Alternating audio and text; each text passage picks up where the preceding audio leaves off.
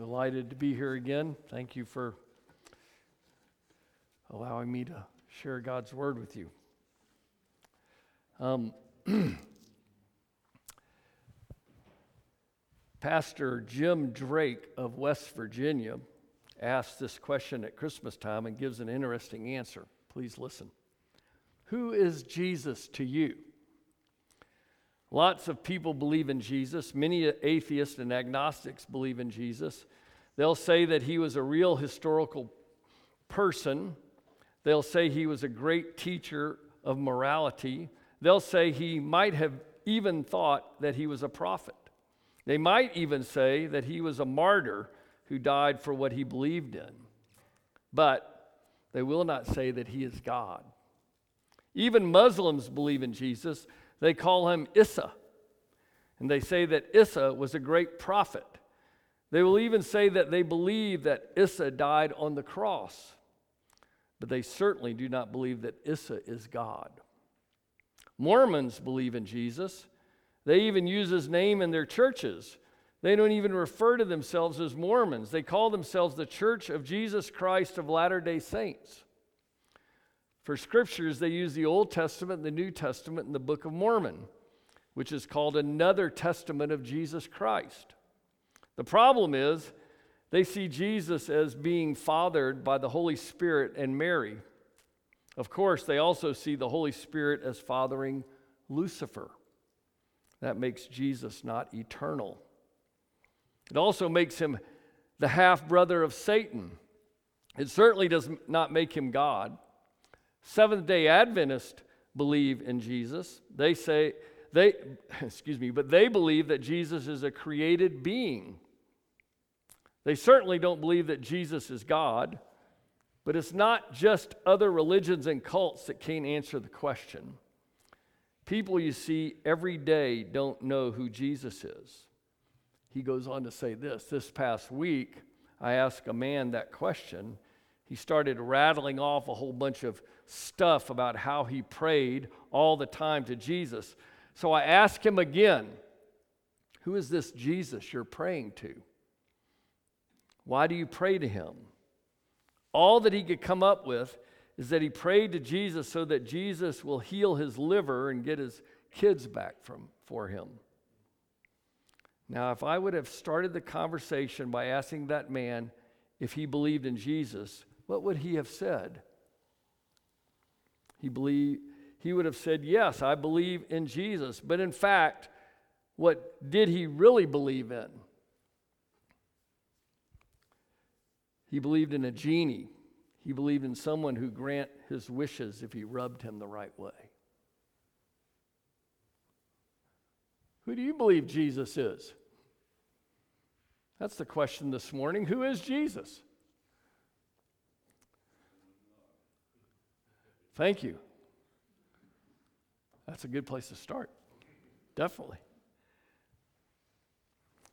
It's an interesting question and a, and a great way to witness in our modern pluralistic society. I hope you understand. Pluralistic means many different religions.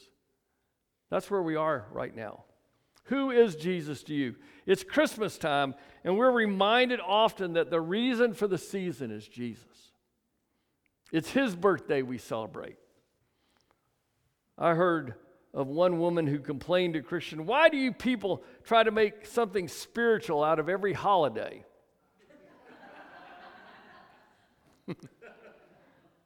Person did not give her an answer, but I would have simply said, All the major holidays we celebrate are spiritual in nature. Christmas is the Christ Mass. It's about the birth of Jesus.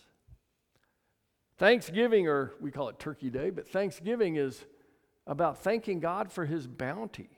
It started as a worship service with the Indians. Easter is not about eggs and bunnies, it's about the resurrection, it's about new life. All of our all of our holidays in, in that vein are religious in nature.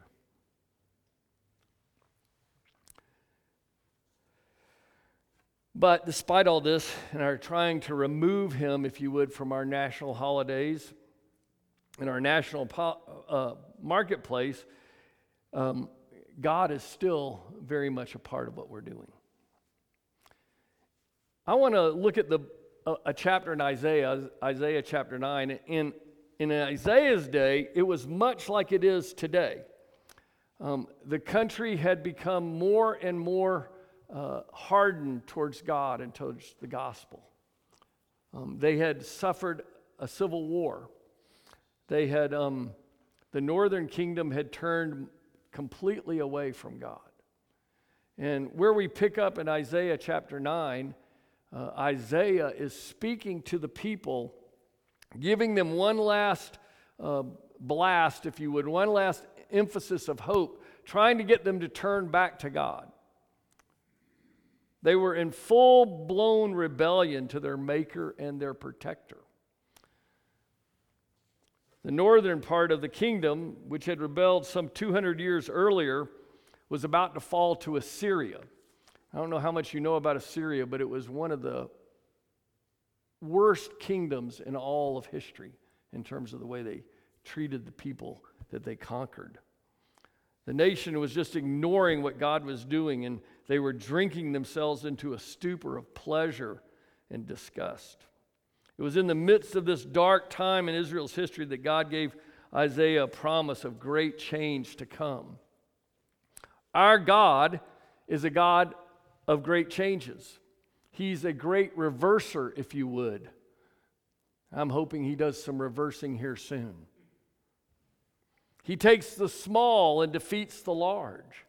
He takes that little bit of yeast and he puts it in the lump, and something good comes from it. He takes the inconsequential, excuse me, and makes it extremely significant. Isaiah knows something of this and by faith accepts the message that God gives him and writes it for our day to remind us of what God can do when we believe him and what he will do to fulfill his purposes, regardless of whether the world is tuned into him or not.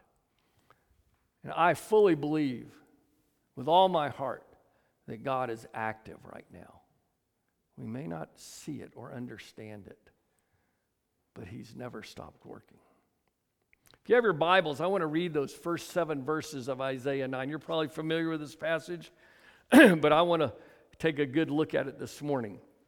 It says, Nevertheless, verse 1 Nevertheless, the gloom will not be upon her who is distressed. And when at first he lightly esteemed the land of Zebulun and the land of Naphtali, and afterward more heavily oppressed her by way of the sea beyond the Jordan in Galilee of the Gentiles. The people who walked in darkness have seen a great light.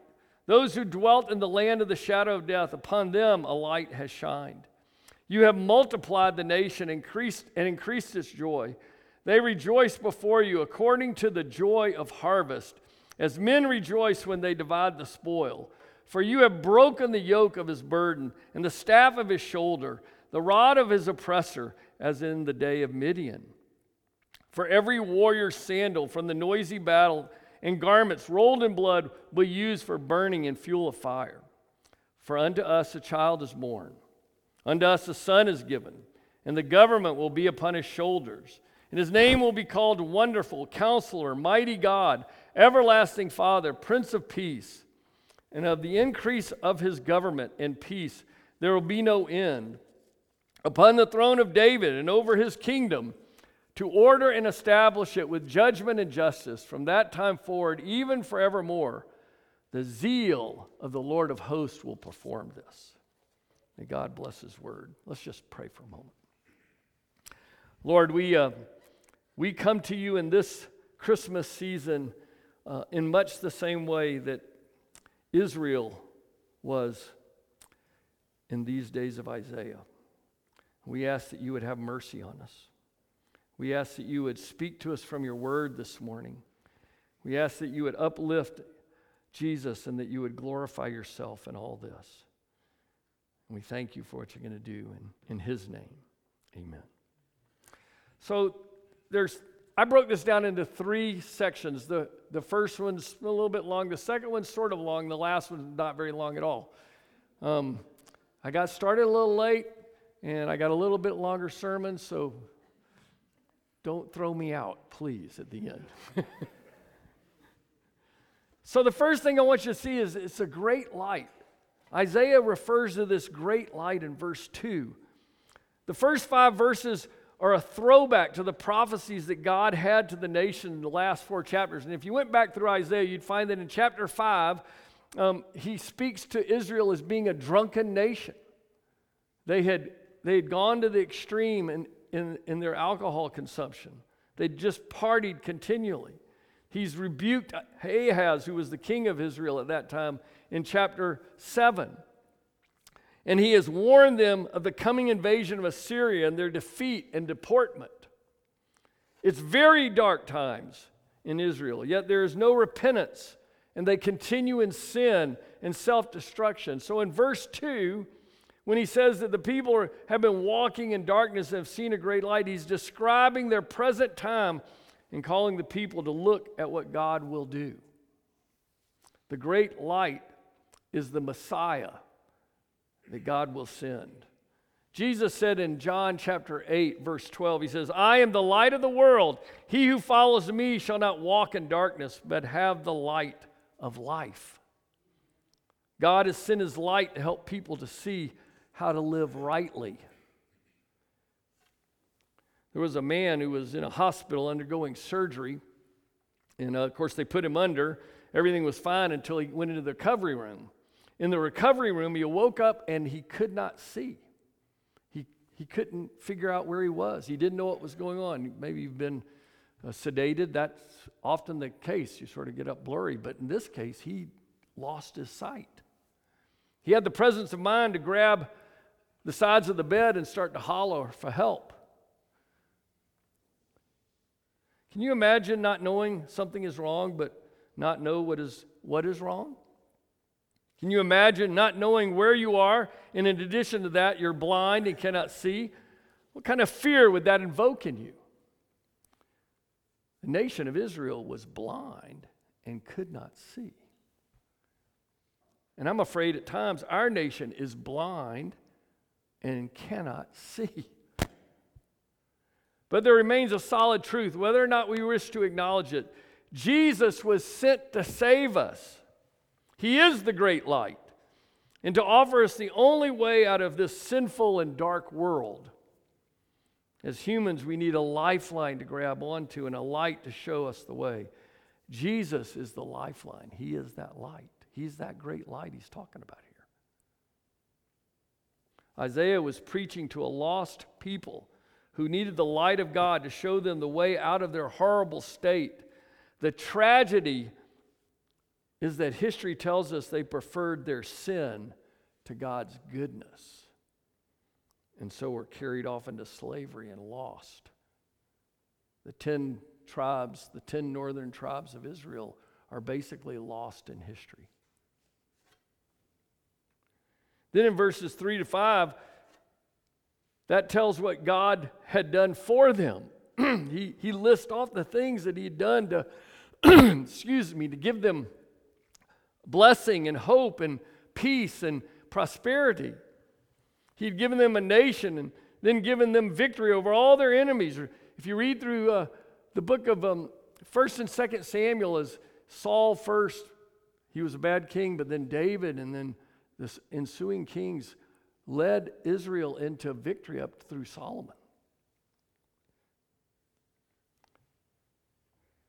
Does this sound even remotely f- familiar? Does history repeat itself? But God, in His mercy and love, sent a Messiah for the Jew and a Savior for the Gentile so that there would be peace and prosperity for mankind.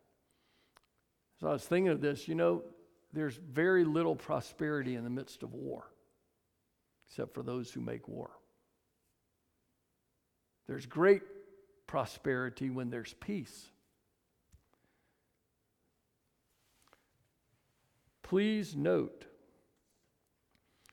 he sent a political ruler, not like man would expect, but nevertheless a political ruler who will one day rule absolutely over the world. I was thinking when Christ rules, he will not have a Congress, and he will not have a Senate, and he will not have a judiciary. There will be no balance of power. He will not have advisors because no man can advise God. He will rule absolutely, and he will be perfect. And those who trust him will be blessed, and those who really do not trust him will be found out at the end of a thousand years. Scripture talks about that thousand year reign, and then there will be one last rebellion. Now, please note, next in this description of the Messiah, verse 6, a governmental ruler. Isaiah speaks of a coming child. A child will be given to them that will have the government resting on his shoulders.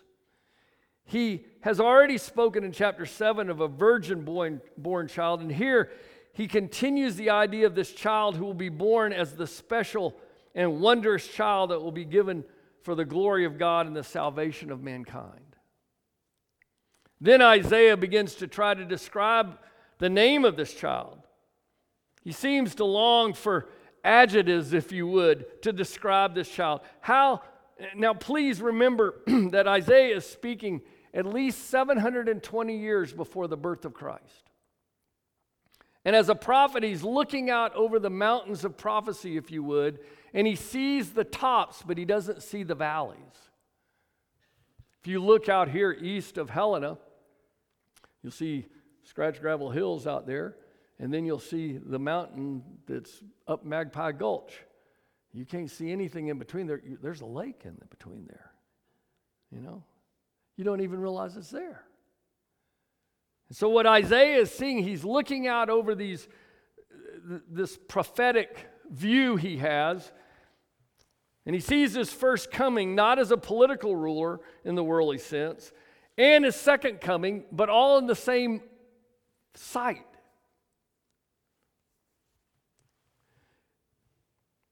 It will be completely different. His, his, excuse me, his first coming will be a completely different rule than anything we've ever experienced. His, his second coming will be.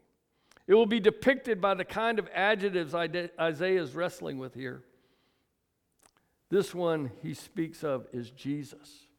So, going back to my introduction, who is Jesus really?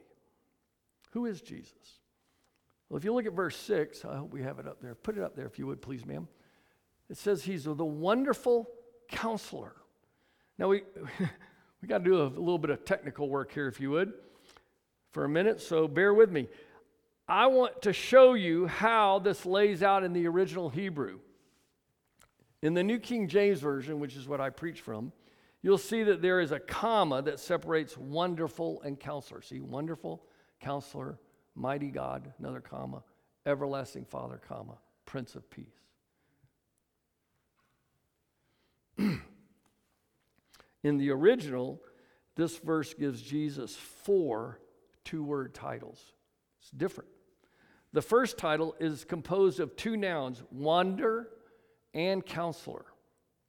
The New King James translators put a comma there to show that show us that wonderful is not an adjective that describes counselor or is an adjective that describes counselor like modern translations make it look. Isaiah is not saying that Jesus is a really good counselor, although he is.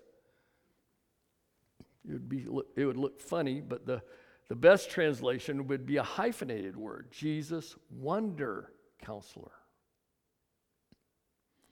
That's the true sense of the original.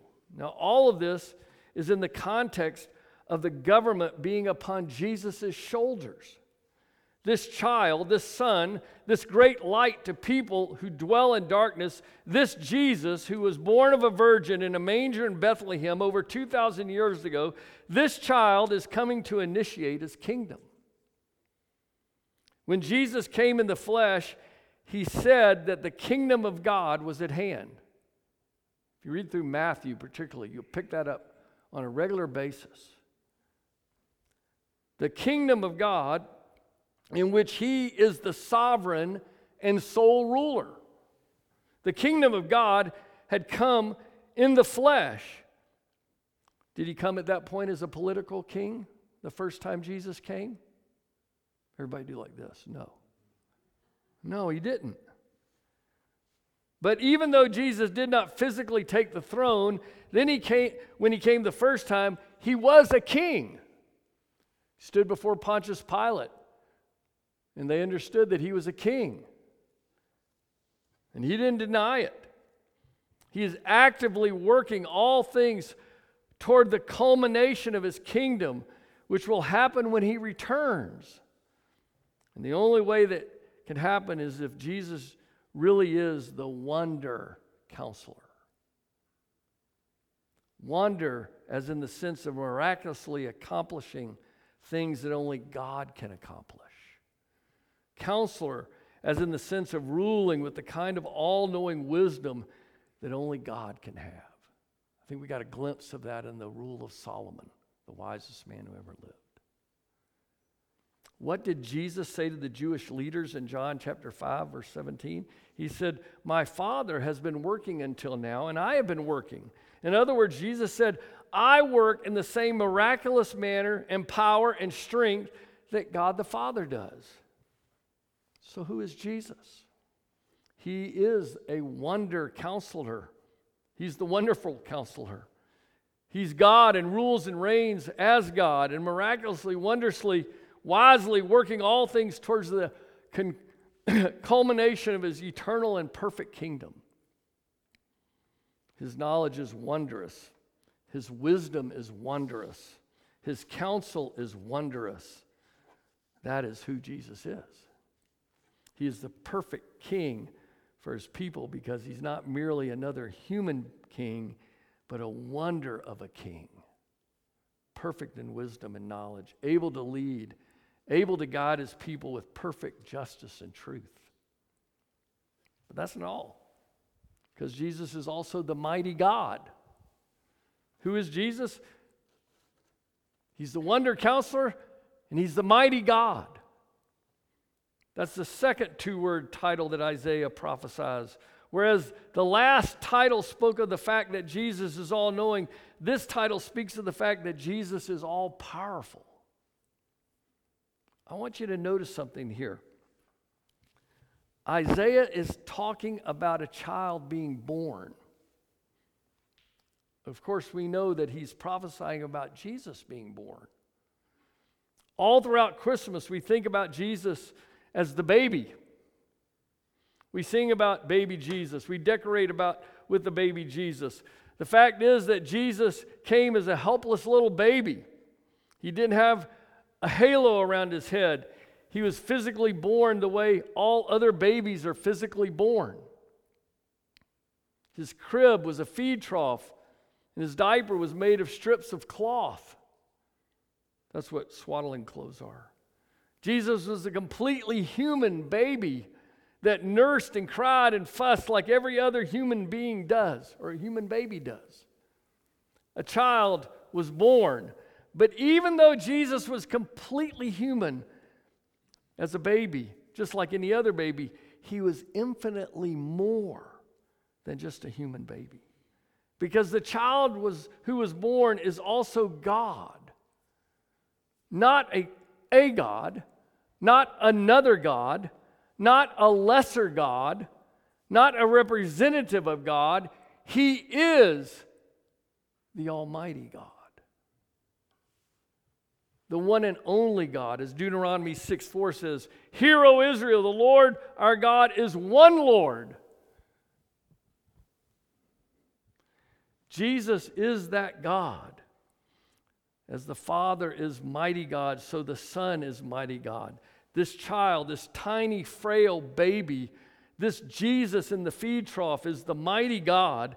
And do you know what else Isaiah said? He said that a child is born and a son is given. But that child is born to whom? That son is given to whom? Look back at the first three words of verse 6.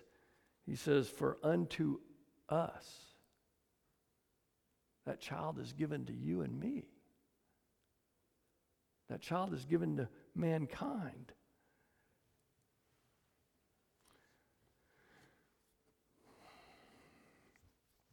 Look back at verse 2 again. It says, The people who walked in darkness have seen a great light. God has given his Son to us who are in darkness so that we might see in the light. The us is the people who walked in darkness. The us is they that dwell in the land of the shadow of death. Who is Jesus? Jesus is God with us. In Hebrews chapter 4, verses 14 to 16, it says this Seeing then that we have a great high priest who has passed through the heavens, Jesus, the Son of God, let us hold fast our confession. For we do not have a high priest who cannot sympathize with our weaknesses, but was in all points tempted as we are without sin. Let us therefore come boldly to the throne of grace that we may obtain mercy and find grace to help in time of need. I love that part. Let us come boldly. Because Jesus is God and Jesus has come to give light in darkness. He's with us. He is God who took on flesh. He has felt our infirmities. He has been tempted the same way we have. He has felt pain. He has felt real hunger and thirst. He has felt loneliness and heartache. Jesus has experienced everything that our human flesh can experience, yet without sin. Why? So that he could be the perfect substitute for us. Why? So he could offer himself as a perfect substitute so that we might obtain mercy that we don't deserve. Why? So that we might find grace to help in time of need. Last why? So that we who walk in darkness might see a great light. So that we might no longer walk in the shadow of death, because our mighty God in the flesh conquered death for us. That's who Jesus is. He's the mighty God who came in the flesh for us. But even that is not all. He gives, he's given a third title here. He's, he's also the everlasting Father. Who is Jesus? He's the everlasting Father. That third two word title that Isaiah gave Jesus is a curious one. It's curious because he's still talking about a child being born and a son being given. Then he calls his child and son a father. Once again, Isaiah is tapping into the mystery of who Jesus is. When Isaiah called Jesus the mighty God, he tapped into the dual nature of Christ. Jesus is at the same time 100% fully man and 100% fully God. Theologians have written books for 2,000 years trying to explain it. They can't do any better than Isaiah did seven centuries before Jesus was born. Isaiah said that a child is born who will be called the mighty God, fully man, yet at the same time fully God. And when Isaiah moves from the mystery of the dual natures of Christ to the mystery of the Trinity, that that's, an, that's another subject that theologians have tried to explain for 2,000 years. But Isaiah said it as well as it can be explained. He said that a son is given, and at the same time, that son will be called Everlasting Father. He said that a son is given that will, excuse me, be called the Everlasting Father. Jesus hit on this as he was praying for us in the high priestly prayer in John chapter 17, he said this I do not pray for these alone, but for those who will believe in me through their word. That's you and me. He was praying for us. And that they will be one as you, Father, are in me and I in you, that they also may be one in us, that the world may believe that you sent me. The glory which you gave me, I have given them, that they may be one just as we are one. I and them, and you and me, that they may be made perfect in one, and that the world may know that you have sent me and have loved them as you have loved me. Father, I desire that they also, whom you gave me, may be with me where I am, that they may behold my glory, which you have given me, for you loved me before the foundation of the world. In this, in his prayer here, Jesus is saying that he and the Father are one. But at the same time, he's saying that they are two. Of course, God the Spirit is included in the Trinity as well. So, as confusing as it might be, God the Father, God the Son, and God the Spirit are three persons, yet at the same time, one God. And because of that, Jesus is everlasting. He has no beginning, and he'll have no end. Jesus said that he was in a loving relationship with the Father before the foundation of the world in John chapter 1. He says, In the beginning was the Word, and the Word was with God, and the Word was God. He was in the beginning with God, and all things were made through him. Without him, nothing was made that was made. In Colossians chapter 1, Paul echoes this. He says, He is the image of the invisible God, the firstborn over all creation. For by him all things were created that are in heaven and that are on earth, visible and invisible, whether thrones or dominions or principalities or powers. All things were created through him and for him. And he is before all things, and in him all things consist. That's who Jesus is. The writer of the Hebrews says this in chapter 1. He says, God, who at various times and in various ways spoke in times past to the fathers of the, by the prophets, has in these last days spoken to us by his Son, whom he has appointed heir of all things, through whom also he made the worlds who being the brightness of his glory and the expressed image of his person and upholding all things by the word of his power when he has made when he has had by himself purged our sins sat down at the right hand of the majesty on high. That's who jesus is. He's awesome. I hope you aren't getting lost in all this because he's awesome. He's he is one with the Father, just as the Father is God, Jesus is God. He is never created and will never he was never created and will never cease to exist. There was never a time when Jesus wasn't, and there will never be a time when he will not be. He's the Alpha and the Omega, the beginning and the end, the first and the last, Revelation 1 8. That's who Jesus is. He's the everlasting Father who has no beginning and no end. There's still one more title in verse 6. And that's today's Advent. He's the Prince of Peace. Even though in the English it translates it to three words in the original, this is the final two word title. Remember how Isaiah started this prophecy? He started by alluding to the fact that in the near future, Israel is going to come under horrible military attack. And they did. In verse 1, he referred to that as, as her distress. But then he said that the true darkness that they're going to experience is going to be far worse than those light afflictions. When we think about all of the wars that most of us have seen in our lifetime, it makes us long for peace. And we're right on the cusp of war. I know you all know this. I don't want to go down that, but we're close. We need the Prince of Peace. Peace from wars is nothing compared to the peace that God, with God, that we really need. And I would say to you this morning that when hearts have peace with God, there'll be no more wars because men will work in peace with one another.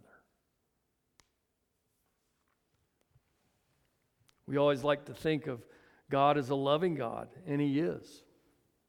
But He's also righteous and holy and just.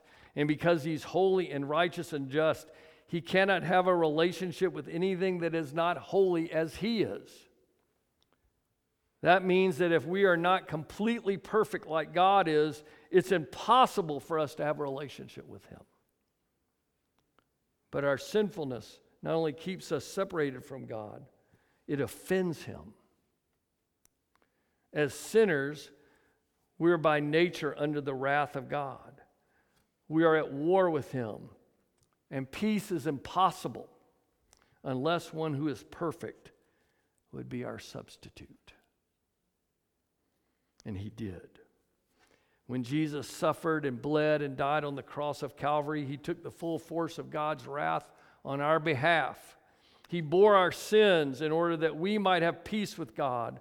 Again, from Colossians 1, he says, For it is for it pleased the Father that in him all the fullness should dwell, that is, the Godhead, and by him to reconcile all things to himself, by him, whether things on earth or things in heaven, having made peace through the blood of the cross. We want peace in our world. We've got to proclaim the cross of Christ. We've got to bring people into right relationship with Jesus Christ or we'll never have peace in this world. And until he comes again, I'm afraid we will not. Who is Jesus? Jesus is the perfect, spotless Lamb of God who was slain that he might take away the sin of the world. Again, Colossians 2 14 says this having wiped out the handwriting of requirements that was against us, which he was contrary to us, and he has taken it out of the way, having nailed it to the cross. Jesus took the full wrath of God on our behalf so that we might have eternal peace with Him. Praise Him. One more thing. This one goes quick. There's a grand kingdom coming. Jesus is coming back, and He'll set up a grand and awesome kingdom. Look at the description of this in verse 7. He says, Of the increase of His government and peace, there will be no end. And upon the throne of David and over His kingdom, to order it and establish it with judgment and justice from that time forward, even forevermore. And he says this the zeal of the Lord. Jesus is zealous about this. The zeal of the Lord of hosts will accomplish this. it will be a perfectly just kingdom. It will be run by righteousness. It will go from point on from that point on and forever. This child that was born 2,000 years ago, that we celebrate this time of year, will be the King of Kings and the Lord of Lords forever. Now, here's the clincher He's already come and already fulfilled many of the prophecies on him. I don't know if you know that, but there's 385, I think it is, prophecies in the Old Testament, and only one man in all of history was able to fulfill all of them. That's Jesus. Who is Jesus? Jesus is our wonderful counselor, the mighty God. He's the everlasting Father, He's the Prince of Peace. So let me ask you this. I bent your ear, but who is Jesus to you? Is this who he is to you, what I've spoken of? Or is he something far less than that to you? If Jesus is less than that to you, then I can tell you that you're walking in darkness. And I can tell you that you're living in the land of the shadow of death. But there's good news for you this morning because unto you a child is born, unto you a son is given. He's a wonderful counselor. He will be your mighty God. He will be your everlasting Father. He will be your Prince of Peace.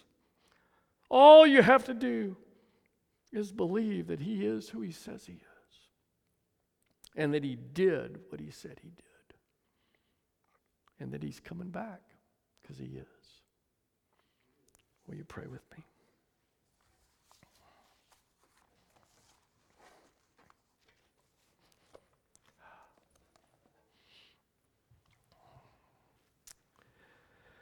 Lord Jesus, you are the mighty God the everlasting Father, the wonderful counselor, the Prince of Peace, and you're so much more.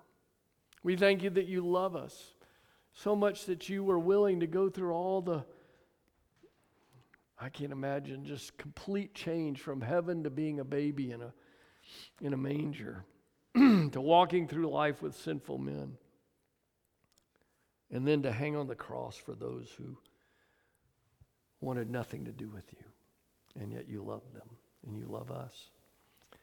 And so, God, I pray that this Christmas we might just keep our focus on who you really are Yeah, we need to have fun with our families. We need to give gifts. That's part of what we do. But those gifts are representative of the gift that you gave us the gift of eternal life, the gift of spending eternity in heaven with you. Lord, what an awesome gift. Thank you. I pray that these folks might have their best Christmas ever, that this might be a turning point in all their lives as they draw closer to you and have a deeper relationship with you and understand more and more of who you are. Bless them now. Bless this church. In Jesus' name.